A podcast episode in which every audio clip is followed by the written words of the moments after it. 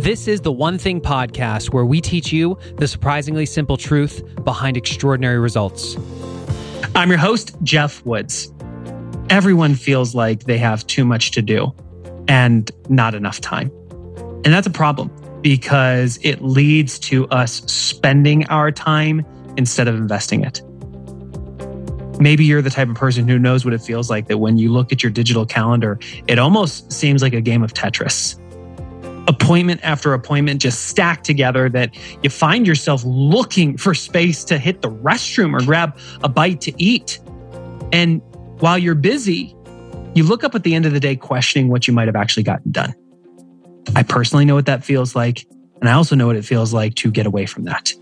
And that's what the one thing is all about. It's about a surprisingly simple system that allows you to go from being busy to being productive so that you accomplish the things that matter most, both professionally and personally.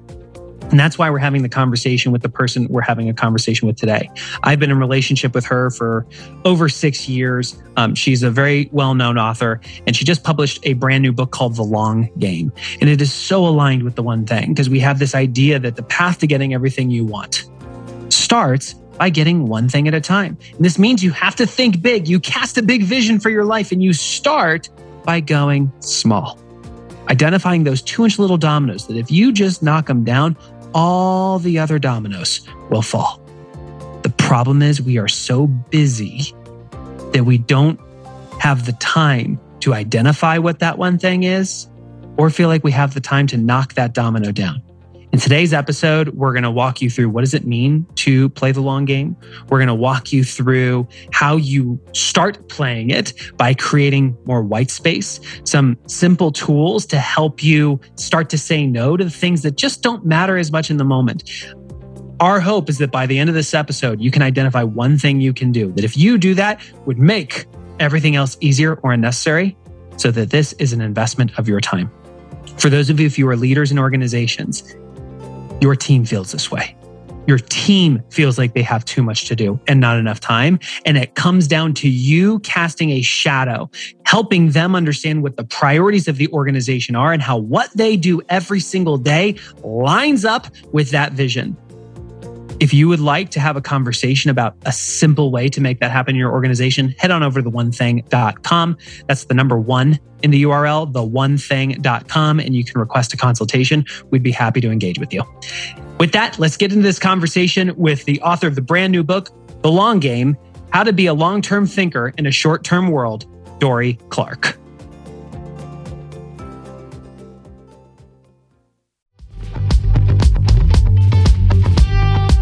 I feel really fortunate because I get the opportunity to work with so many amazing people in our community and our customers and get to be a part of their world. And they trust me with being a part of their goals. And more often than not, almost everyone is focused on health. And at the core of that is diet and eating a balanced diet. But eating this kind of diet, it's a huge time commitment and it's easy to get knocked off track. That's why it's so great to have a solution when you don't have the time to do the prepping and the cooking and the cleanup, but you still want to eat healthy. That's why we partner with Factor. And Factor is chef created, dietitian approved meals that are ready to go in just two minutes. With Factor, there's no prep, no mess meals. Factor meals are ready to heat and eat, so there's no prepping, cooking, or cleanup needed. The variety of different options and meals that they have is really impressive, but go see for yourself. Head to factormeals.com slash 150 and use code 150 to get 50% off. That's code 150 at factormeals.com slash 150 to get 50% off.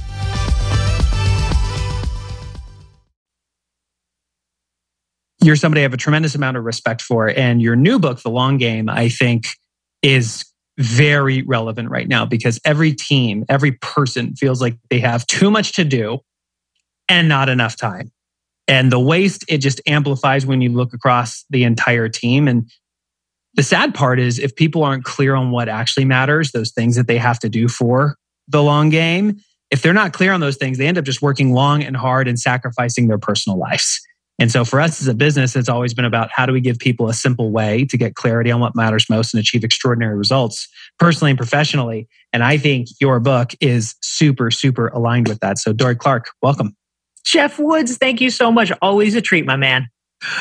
And the fact that you live in New York City and have access to Levain's cookies is oh, just makes all the extra taxes worthwhile. oh, that's a funny reply. That was good. So, what was going on in your life that made you look up and realize, holy smokes, not only is there a book here, but I actually have to write it because that's a major endeavor. It is. It was, I guess it was an endeavor made slightly easier by the fact that I signed the, the contract for the book uh, on February 28th, 2020. So I didn't really have a lot else going on the rest of that year. But, uh, but nonetheless, um, what made me want to write this book, I actually start out the long game with a, an anecdote about waking, uh, just a, really it was a typical day, but it was a day that struck me where I realized, wait, why? Why am I doing this? And I think a lot of us have had it. I had a 5:30 a.m. flight that I had to catch to California, and I set my alarm, of course, for 3:30 in the morning. And I had all of my clothes laid out on the dresser, and I'm rushing to get to the the airport, and everything's pitch dark. And I was flying to California so I could arrive first thing in the morning, work a full work day, have a second work day and you know have dinner with clients and then fly straight to Atlanta for more meetings. And I realized, you know, I could I could do it. I did do it. Uh, that trip, at least, things didn't go wrong. All the flights were on time. But at a certain point, you realize that's that's not really a way to live over the long term. And I realized that for myself, and I think a lot of people, we're trying to stuff 110% of things into 100% of the time. And we have to get better about making smart choices about our priorities and about how we are doing them. Because if we want to play the long game, we can't keep up. I mean, of course, right? There's sprints, there's always sprints, but we can't keep up with unsustainable practices over the long term. And so I really wanted to begin to think about how to reevaluate things. Mm-hmm, mm-hmm. And give people a sense of what you do professionally outside of just writing books. So I do some teaching. I teach for the Duke University Fuqua School of Business and Columbia Business School. Uh, pre-COVID, I used to travel a lot for talks. Uh, now, now I give a lot of virtual talks, so I hang out on Zoom quite a bit. Uh, I do a lot with uh, with online learning as well, my own courses and courses for places like uh, LinkedIn Learning and, and things like that, and run masterminds. Kind of kind of the, the gamut my last book entrepreneurial you is about creating multiple revenue streams in your business. So i try to i try to uh, live that out. But broadly speaking the way that i talk about my work is that i try to help good smart people and good organizations get their message heard in a crowded and noisy environment. Mm-hmm. i shared that everybody feels like they have too much to do and not enough time. Do you think the issue is that people want to play the long game but don't know how, or they know how and aren't sure how to f- clear the way? I, I think that's that's an interesting philosophical question. I think intellectually everybody wants to do it, right? I mean, who who is like raising their hand? Oh, I want to be a short-term thinker. You know, we we know that we know that being a long term thinker is the way that one ought to be. And since childhood, all of us have had these messages drilled in about, you know, well, Geoff, success isn't overnight. You know, we all know that we can recite that. But the problem that I have seen is that nobody ever explains what not overnight means. We, you know, we we we know, okay, it's not overnight, but then we're like, is it two nights? You know or is it is it 10 is it well maybe it's like six months. Mm, you know five years? We have no idea and no context. And so ultimately for a lot of the things the important things that we want to accomplish what i have seen and this is part of my motivation for writing the long game as well is that a lot of really talented professionals give up too soon because mm. they assume that you know, oh, well, I tried it, didn't work, you know, I didn't show any results. Well, that may have actually been really premature. One of the stories that I tell in the book is about an anecdote that Jeff Bezos shared in the 2018 Amazon letter to shareholders. And he told a story about a friend of his who hired, you know, of all things, a handstand coach for yoga. And what this what this yogi said was that the average person, if you ask them, how long does it actually take to be able to do a handstand in yoga? Most people estimate that it's about two weeks, give or take, when the actuality is that it takes six months of daily practice. And if we just think about that and, you know, sort of apply it to our businesses, you know, these are intelligent people making what they think is a reasonable estimate. And it is off not by 10% and not by 20%. It's off by a factor of 12x. And so for a lot of us, we give up because we think, oh, well, you know, I tried it, it didn't work. The truth is, we just may not have been doing it long enough. And mm-hmm. so I, I really wanted to help pr- provide a framework for people to think this through so that hopefully they can persevere on the right things, jettison the wrong things, and be able to accomplish more of what matters. Let's clearly define what does it mean to play the long game? So for me, playing the long game ultimately is a form of applying strategic thinking to your life and career. I am I'm big into strategy. Um, one of the courses that I actually created for LinkedIn Learning uh, a few years ago, for the last two years, for 2020 and 2021, has been the number two most popular course on the entire LinkedIn Learning platform. It's been seen by more than 1.2 million people, which is which is kind of cool. But for me, what I've seen is that oftentimes you know really good professionals we apply strategy all the time in our work. You know that's second nature to us. Oh well you know where here's it you know here's our projections and here's what we're doing.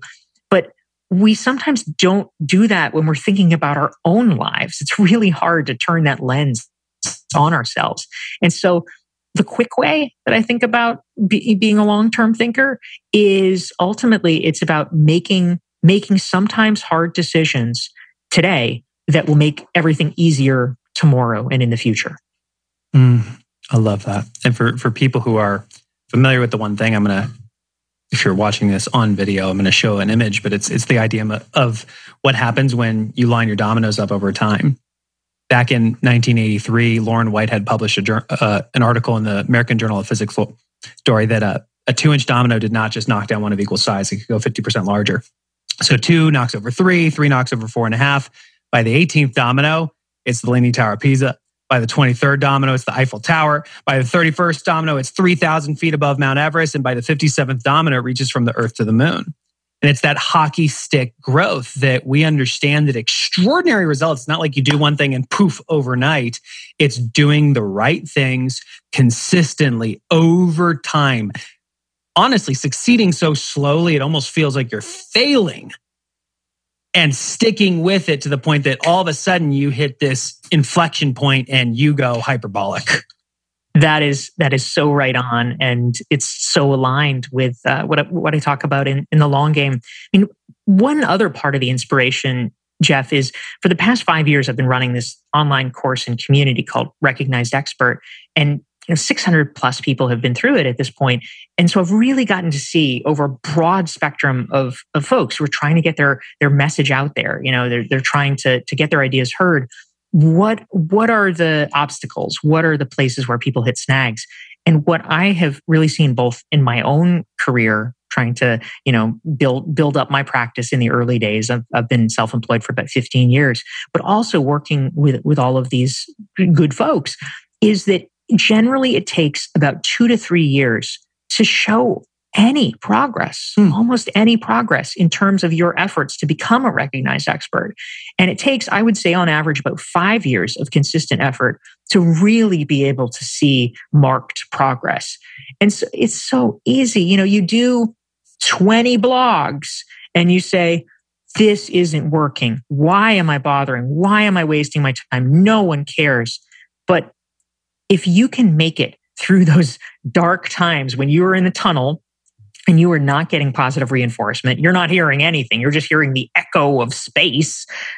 By the time you get to five years, you have built up a massive competitive moat between you and other people. It is very, mm-hmm. very hard to surmount that. And it is exactly that exponential growth and progression. And it it becomes uh, you know slow slow slow and then exponential. You're exactly right. This is literally staring me in the face on the back of my coffee mug but it says decide your habits decide your future. What i'm hearing here dorie is if you want to play the long game having that big vision of the future working it backwards to that lead domino, that activity that if you did it consistently with the long game in mind and you turn it into a habit, everything else is everything else. That's that's exactly right. I mean, it's true if you are a professional that you know wants to get better at speaking and you make the effort to go to the toastmasters every week and it's true for for almost anything i mean in the long game i tell the story of a guy named luis velasquez and luis was a, a college professor and he was diagnosed with a brain tumor mm. and shortly after he was diagnosed he and his wife by accident they were taking a trip to chicago um, before shortly before he was supposed to have surgery. And as it happened, it was the weekend of the Chicago Marathon. And he just, you know, sort of stumbled into it and he saw all of these people running by. And it was very meaningful for him because a lot of the people were running as part of charity and they were wearing, you know, um, t-shirts and signs about the charities, many, many of them cancer charities that they were supporting. And so he announced to his wife, next year, I'm going to run this marathon.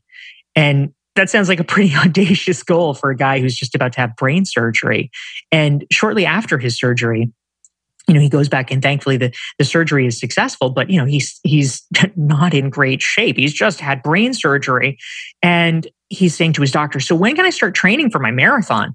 And the doctor literally says to him, Luis, you're going to be lucky to walk. Like, I wouldn't, honestly, I wouldn't be thinking about this. You know, just try to focus on something that's attainable. And Luis refused to do it. He said, no, I, I need to be motivated by something bigger. And so his physical therapy, instead of calling his, his physical therapy, he refused to use that phrase. He called it his marathon training. And he did all the exercises. He did double the exercises because he wanted to get stronger faster. And a year later, he actually did run that marathon. And today he's healthy and he has run multiple Ironmans. So sometimes you do need a big goal and it's about the small steps to get there. That's exactly right. What's a time in your life, Dorie, where despite your best intentions, you were just so focused on the here and now and you couldn't you couldn't even see the long game? And how'd you go about bridging the gap? Oh my goodness. You know, I, I think for many of us, there are times where we have hard circumstances that make things that make things really challenging and you know certainly i've seen this with other people uh, for sure uh, during the pandemic there's a lot of people that i talk to that kind of beat themselves up about you know i wanted to do this and i wanted to do that. And you know i just really wasn't able to focus on it because you know maybe they were taking care of kids or they were you know they had all these pressures of work. And i think you know one of the concepts that i talk about in the long game is what i call thinking in waves.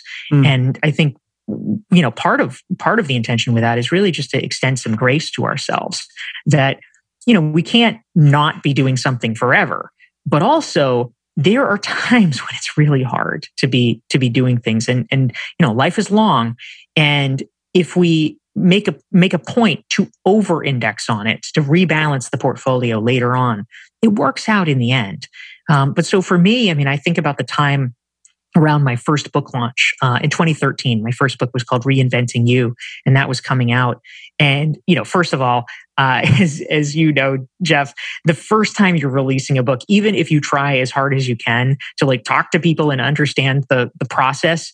It's a little bit of a nightmare. It's like, you know, it's a fire hose. You don't know what's going to hit you. You have no idea how to be prepared for it. So I think it was a combination of being generally unprepared and also uh, I had just just before the book launch, gone through this incredibly difficult breakup, which necessitated my moving states. I just rented uh, an apartment with my partner and then we broke up. And so then I had to move back to my old condo in the midst of trying to launch my first book and figuring all of it out.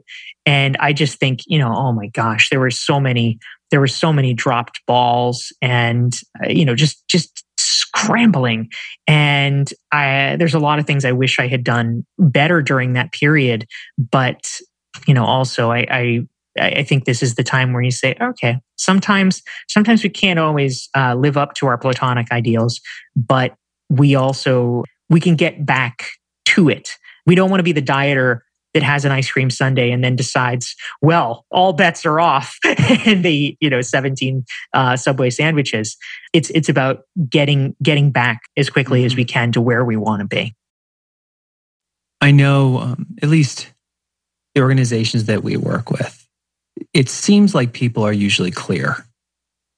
There are things that we should be doing right now that, if done consistently, allows us to play the long game. It gives us the exponential return. And they are so busy firefighting, especially since the pandemic. You know, this hybrid world, the number of meetings have gone up, the number of emails have gone up.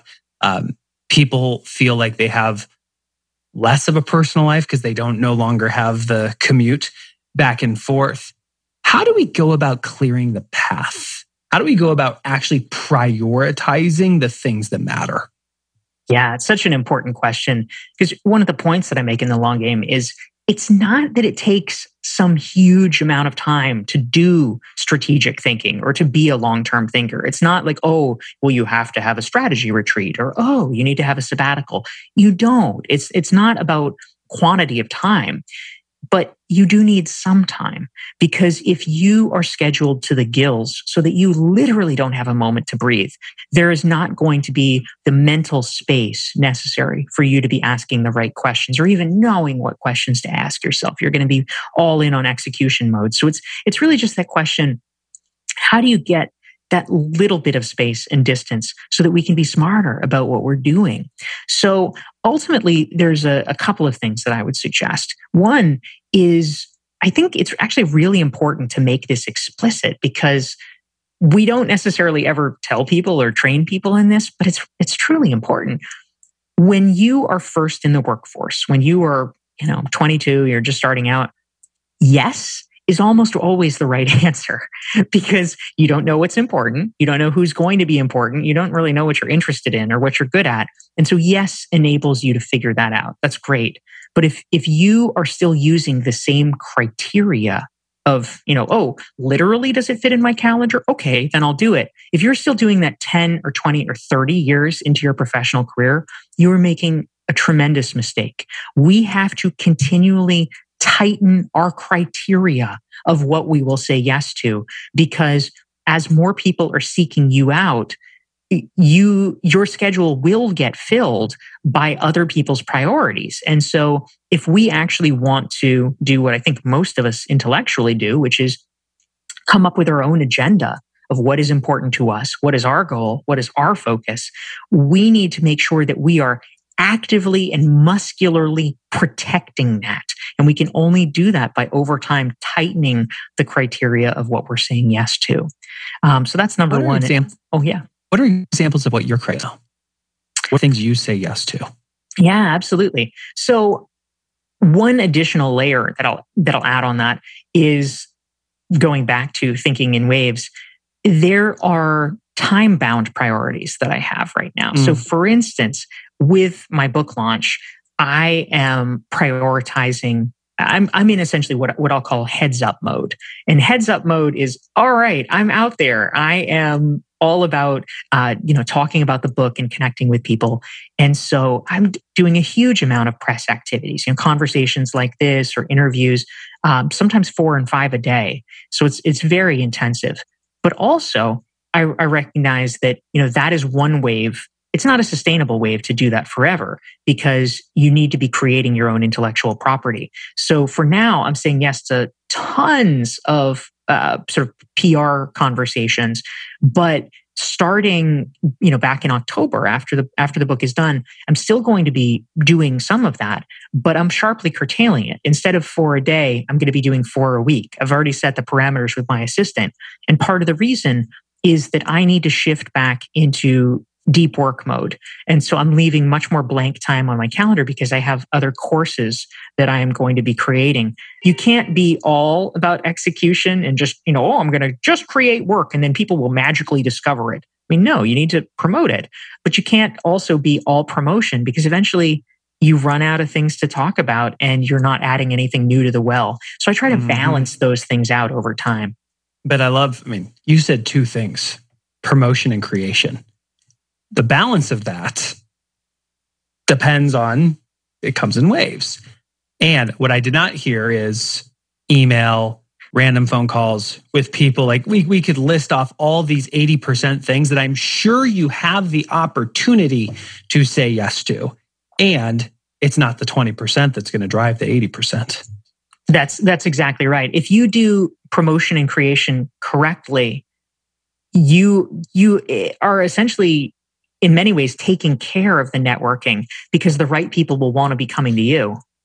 That's right. So for for for those of you who are the ambitious professional listening to this, here's how you apply this. Step 1, take a piece of paper and write down what are the 20% priorities that if I just executed on those would drive 80% of my results? Are you clear on what those three, what those things are? Like I can tell you for me, it's vision, growth, and being an ambassador of the company. One, two, three, draw a line in the sand. Everything else is everything else. Once you have clarity on those, look at your calendar and ask the question how many hours this week are going to be invested in your 20% and how many hours are going to be spent in the 80%. Dorie, I want to talk about the consequence of not doing what we just talked about. Talk to us about what it means to not go bankrupt. Yes. So ultimately, you know, we we know what the benefits are of playing the long game. Ideally, it is with, you know, it's just like it's in, it's about investing your time the way you invest money. We know that that it compounds over time. We know that it is better to put ten dollars a month away starting when you're you know 22 rather than a thousand dollars a month away starting when you're 50 and so similarly it's about that small consistent effort if we don't do it if we fail to be long-term thinkers and really be optimizing for the future and working backwards. What we have so often is a situation where we are we're essentially ending up in a destination that we don't want to be in. You know, if if you're okay with literally whatever, you know, great. You know, you can be a jellyfish, and the ocean is going to take you somewhere, and uh, you know, eventually you'll land. But I think most of us actually do have goals. We do have priorities about what we want our lives to look like, whether it's uh, a particular metric of career success or the ability to be spending more time with your family, the ability to have the financial flexibility to just not worry about it, to be able to, to know that you can take care of what you need to. And it's so powerful to understand that it's not that we have to take these you know large dramatic actions where we're changing our life and risking everything i'm not at all about risking everything i want to de-risk things and that's why so often I, I, think that you know we we tend to revert to black and white thinking um, maybe as a matter of habit maybe honestly sometimes as an excuse to not do something oh i couldn't possibly because i'd have to quit my job and blah blah blah blah blah that's that's almost never something that I recommend. You know, just precipitously making a move. It's about small investments. It's about you know one of the concepts I talk about in the long game is applying uh, 20% time, which is something that Google uh, popularized for its workforce. You know, spend 20% of your time on something experimental, some you know some growth area, some growth edge, so that you are continuing to learn, so that you're ready for the future, and you can maneuver into something if you want. Small things like that are incredibly powerful for the long term, and failing to do it means that you're you're putting yourself in the a riskier position and the chances are higher that you're not going to end up in that place you want. Yeah. And when i think about not going bankrupt emotionally i see so many people heading that direction. It's also another word for that is burnout. They are just working so long, so hard. They are on the hamster wheel doing things that don't actually fulfill them, that are not aligned with their core values. And they wake up one day at a real crisis, a real, real breaking point. You, you, you give an alternative, which is to build a life portfolio of big experiences. What does that mean? Yeah. Well, again, if we if we go back to the investing metaphor, pretty much everyone. You know, if you know one thing about investing, you know that it is not a good idea to put all your money in one thing. You know, don't just buy one stock. People, you know, they buy a, a, a basket of investments because some things are going to be really successful, some things are not. But over time, it it all evens out uh, because you have um, you've diversified your risks. And so, similarly, in terms of our own lives, I think we sometimes, without even really thinking about it or questioning it, put all our chips in one place. And you know, we we want to have the equivalent of both bonds and you know SpaceX stock. And so, what is what does that look like? Well, ultimately, as we're diversifying our portfolio of experiences. I mean, part of it, of course, I'm a big fan, and, and I talked a lot about this in my book, Entrepreneurial You, of actually, literally, even if you have a, a steady day job, um, just coming up with some kind of a, a, sideline, you know, some sort of a you know small small thing that you can be doing, coaching or consulting or you know whatever.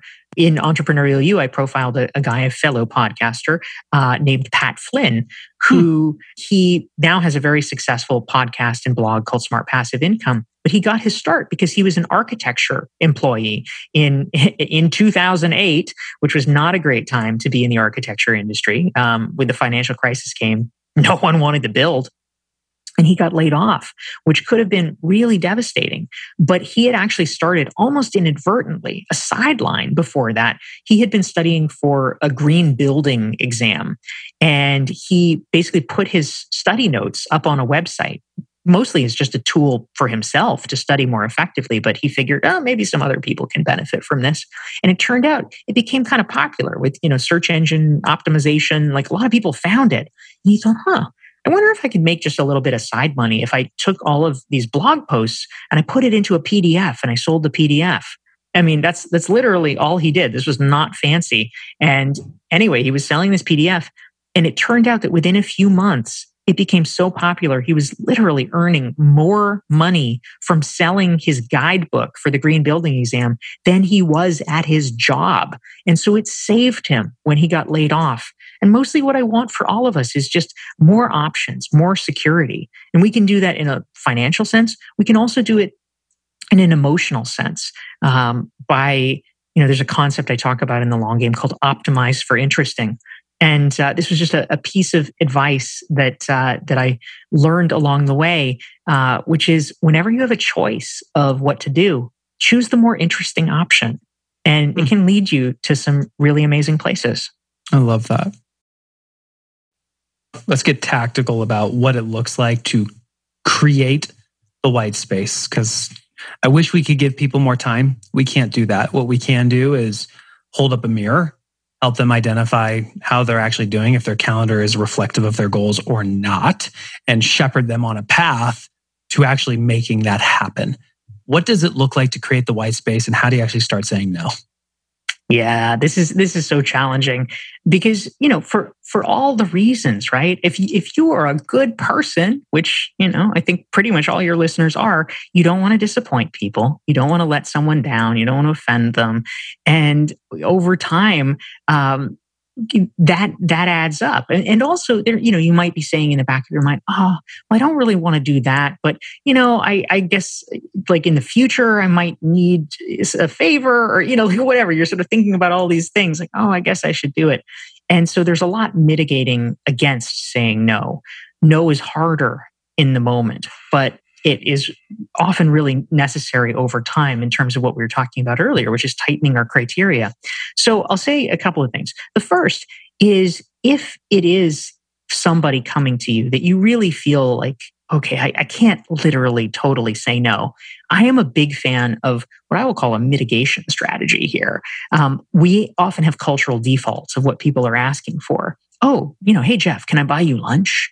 Right? And it sounds very innocuous. You know they they feel like they're doing a nice thing like oh I'll, I'll buy your meal. But the truth is a lunch in your head you might think oh that's an that's an hour. It's never an hour. You know they're 15 minutes late. Uh the, you know the service is slow. Okay the meal is an hour and a half. It took you each you know like a half an hour to get there. You've nearly spent half a day doing this. And so oftentimes if you want to say yes to someone you don't have to accept the form in which the query is posited. You might, you know, oh, I might ask you for lunch. You could say, oh my gosh, Dorie, I would so love to do it. I'm slammed right now, but it sounds like you're looking for some advice. How about we hop on a call? That way you have actually just bought yourself 90 minutes because hmm. instead of the two hour lunch that we would have had, it's a 30 minute call. Even mm. small things like that. How do you downgrade the request? Or if I say, oh, hey, Geoff, can we hop on a call because I need a blah, blah, blah again, if it's not a relationship that is a top priority relationship, you could say, "Oh wow, Dorie, I'd really love to help you. I I'm just jam packed uh, for a call right now, but if you can email me your you know a few questions that you have about that, I'd be glad to get back to you." And then all of a sudden, the 30 minutes is now maybe five minutes that you can reply to by email. And oh, guess what? You can archive that email. And if other people have similar questions in the future, you will have that saved and can use that text again. So there's some small ways around the edges that you can actually really make a, a big difference in terms of actually um, mm-hmm. preserving your own time. A few things stand out to me. One is saying yes on your terms. Just because they ask for it in a certain way doesn't mean that that's the way that you have to say yes to, because what they really want may be advice how do you give it to them in a way that actually aligns with your priorities? I was listening, we just did a podcast recently with Gary Keller, and he was talking about people ask him for time or money all the time. And he says, their priorities aren't my priorities. And their priorities have to match my priorities in order for it to be a yes. Amen to that. I, I actually did a really interesting experiment a couple of years ago where I wanted to really understand what was behind my use of time.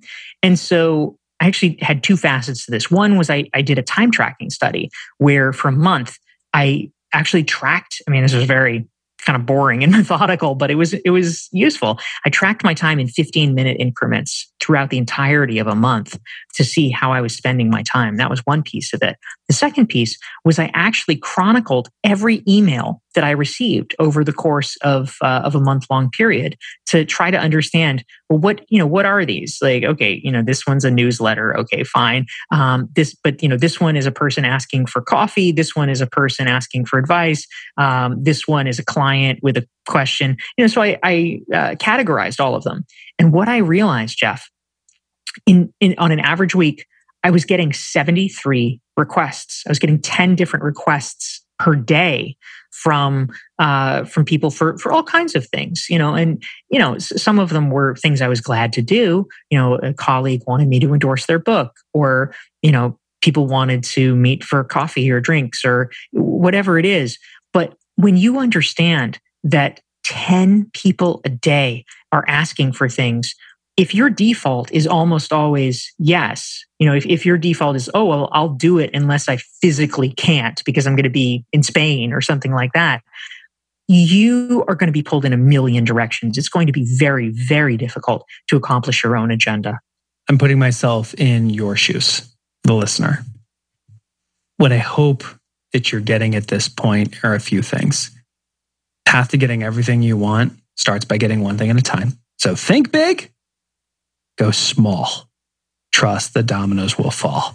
We all have the same 24 hours in a day, but the difference between you and the person you can become is the person you can become is clear on that vision, is clear on the lead domino that they can knock down, and they prioritize it. They make everything else flow around it, just like putting the big boulder in the stream. When the water hits it, it goes around it. Dorie, was there ever a time in your life where you really struggled? You felt bad. You knew you should say no, but you struggled to. And how did you shift your mindset for you to get comfortable saying it? Oh, for sure. I think we've all been there, Geoff. In fact, one story that I tell in the long game is about a really painful thing that I said no to. I struggled for quite a while with this one, which is that I was invited to give a talk in the Caribbean. I had a friend reach out and she was involved with some association and they wanted to invite me to be the keynote speaker at this Caribbean retreat they were having. I mean, just like yes. a lot of things yes. sound very good. Yes. And so I, you know, my immediate response, you know, in my head was like, oh my gosh, yes, yes, that sounds so fun. But I, I just noticed that there was a piece of me that didn't feel 100% good about it. And so I just tried to trace it back. I'm like, wait, what's, you know, what am I feeling here? What's going on? And what I realized is oftentimes when it comes to understanding what we should say no to, there's a few questions that we should all be asking ourselves. And I applied this lens to the Caribbean conference. And one of them is what is the what is the total cost you know in terms of in terms of time? This is kind of unpacking like oh okay the lunch actually might be a 3 hour lunch in total so that's a lot of time. Similarly this caribbean trip it would have been great but it would have basically taken my whole week so that actually was a lot of time. Number 2 is what is the physical and emotional cost? That's actually mm-hmm. something we we don't necessarily talk about a lot. As it happened i could have done it. My calendar was open but I would have been, I, this was pre COVID. I was on the road the entirety of the week before, and I was on the road the entirety of the week after. And I thought, am I actually going to feel good? Am I going to be able to enjoy this if I'm traveling for three consecutive weeks? I'm going to have to be, you know, racing around and, and, you know, packing and unpacking my suitcase in these long flights with a sore back and jet lag. And I realized that might not be so fun. And Another question that we often neglect is what is the opportunity cost? Is this what I would have chosen in the entire universe? So often we make it black or white. Oh, well, can I do this or can I not do this? Well, how about should I be doing this or should I literally be doing anything else in the universe that might also take five days? That's the question we should be asking. And then the final one is Would I feel bad in a year if I didn't do this? Because a lot of things if you if you zoom out in time you're going to forget about it. Oh you can't make your friends you know football party whatever. There's going to be more. You have to really understand in a year how will this look and how will this feel to mm. something jay shared with me when i was first starting this company. My schedule was clean. There was nothing on it. I could i could say yes to whatever. And i started saying yes to things that were attractive in the short run that I knew were not sustainable in the long run. And he looked at me and he said, I would really challenge you to reconsider. Just because you can say yes today doesn't mean you should say yes today because it's not going to be sustainable. And eventually your, your schedule is going to get busy enough that maintaining these things will actually become a problem and maintenance was a thief that got cut from the book. It's like, oh, well, I just, I'm just going to have to mow the lawn. Well, I'm just going to have to water the plants every day. Well, I'm just going to have to feed the fish every day. Like these little things that on their own isolated don't seem, they seem insignificant, but you start to stack them up over time. It can become a massive, massive burden. I did not listen to him. And life ended up teaching me the lesson. I now, when you said, what's the opportunity cost? That is how I view things on my calendar now. If I say yes to this, what could I hypothetically say no to? And where am I going to get the biggest ROI? That's right. Absolutely. Hmm. Dorie, let's fly up to 10,000 feet. I think people, if they're still listening to this, are pretty bought into the idea that, yes, I need to start taking, playing the long game. What's one thing they can do to begin the journey? Ultimately, when it comes to beginning the path toward playing the long game, of course, a really good first step, which we've been talking about, is uh, creating white space and carving that out so we can begin to, to ask those questions. Mm-hmm. But I would say beyond that, Geoff, one of the things that we really need to recognize is, and this is this is the place where a lot of people fall short, is almost inevitably there are going to be setbacks, there are going to be detours, and the path is not going to look precisely the way we want. That's that's the thing about the long game. If if the path really is legitimately long, there is statistically much more chance that things will not look exactly the way that we are hypothesizing. And we can't let that be a place where we fall off course and say, "Oh, I guess I guess I'm not good enough. I guess it just didn't work for me." I tell the story in the long game about a woman who uh, was she's a, you know a very successful professional, and she was writing for this publication, a business publication, for free. You know, she'd been doing it for six months, and her editor, two years out of college, this editor said to her after six months and 35 free articles that they were firing her from her free job because they had decided she wasn't creative enough. I mean, you know, so ridiculous, so demoralizing. And so this woman did exactly the right thing, which is that she started reaching out to friends and saying, Well, you know, has this happened to you? What would you do? And one person that she talked to actually said, Oh, yeah, that happened to me. And so um, the the woman, this great executive coach named Ann Sugar, she said to her friend, she said, "Well, what did you do?" And the woman said, "Oh, well, I never wrote again." And for Ann, that was the moment that everything clicked, and she said, "Okay, that's not going to be me. I'm going to be the opposite of that." And within a couple of months, she was back on the horse. She had reached out with the help of connections to another equally prestigious business publication, which she continues to write for to this day. But I, I think a lot of us, you know, it's so easy to accept external judgments.